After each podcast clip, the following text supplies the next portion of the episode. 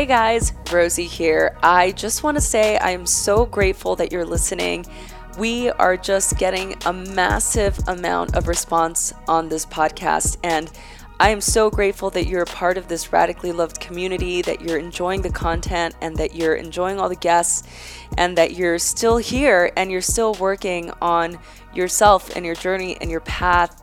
And I pray that you've received some tools listening to the guests or listening to any of my ideas or topics on meditation or yoga and how these tools can help you create a life of purpose to continue to help us give you the best content, you can subscribe to this podcast. And most of the time, you can just do it from your phone, from iTunes. Click subscribe and write a review. This really helps us continue this path and this journey, and we love doing it so much. And again, I'm so grateful that you're here. And if it doesn't resonate with you, maybe you know a friend that might resonate with some of the information. So Maybe share it with a friend if you're so inclined and let us know what you thought. Thanks for listening.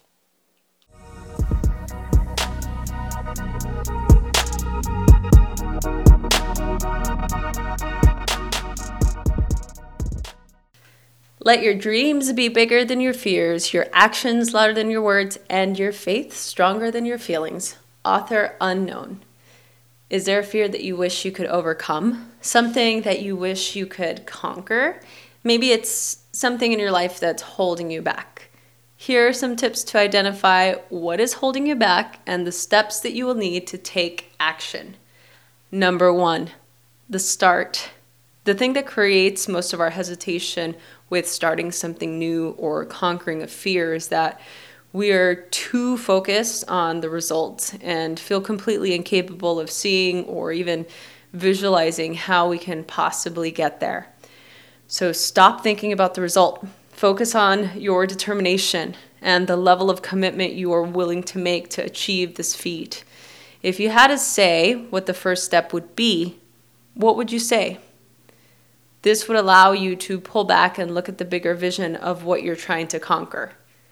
Number two, one step at a time. So each small step counts.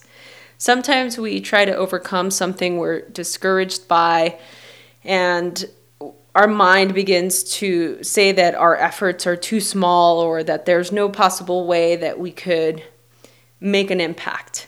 That's simply just not true. Every step is like following a line in a recipe. Each step made over and over and over again begins to build more and more confidence. So, what step can you do today that will begin to build momentum? Number three, feelings are not fact.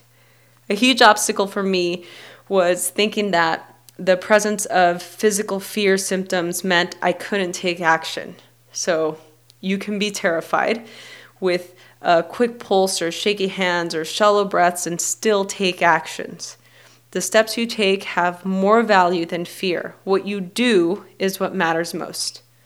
Number four, activate. There's this magically wonderful high that occurs after you've taken action that you were afraid to take. I'm not sure how many of you have experienced it, but talking to other people who have done this and who have done things that have terrified them, I found that I'm not alone in noticing this. Use that high to your advantage. Make it an incentive that leads you, especially in moments when you are doubtful or that you can handle uh, the fear of taking another step. After my first lesson, I wrote down how I felt excited, proud, happy, etc. And I referred to it again before my next couple of lessons when I forgot how good it felt and needed a reminder to help tone down my fear, especially when I first started teaching. What action have you taken in the past that you are most proud of? So maybe if focusing on things that you've already done to help propel you forward is a good way to start.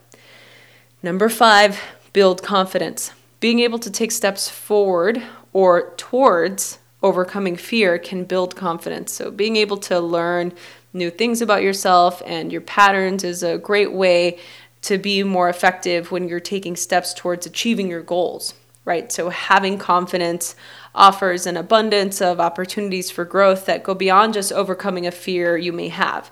It's in the action that we test our beliefs about life and our ideals. So it's only in our action where we can grow confident in taking agency over who we are and what we stand for. It's in the action that we find out what mistakes are vital and how stronger we are by learning from them as we go. Number six, what will you do tomorrow to continue your actions? And finally, number seven, today I am most confident in the fact that I fill in the blank. So, in closing, here's a simple writing exercise that you can do to begin to bridge the gap to overcoming a fear that you may have. So, questions for overcoming fear. Number one, is there a fear that you wish you could overcome? Number two, do you believe it's possible to overcome this fear?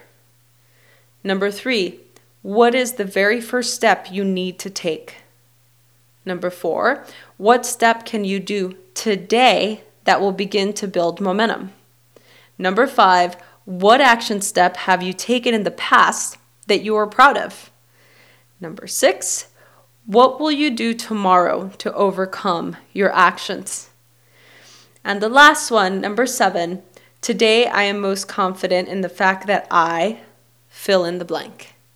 So hopefully, these pointers will help direct you into a direction where you can begin to take some action steps to overcoming fear. And I'd love for you to share them with me so you can send them via social media. Instagram at Rosie Acosta or on Twitter at Rosie Acosta, or you can send them directly to me at rosie at radicallyloved.com. I'd love to hear your progress. Thanks for listening.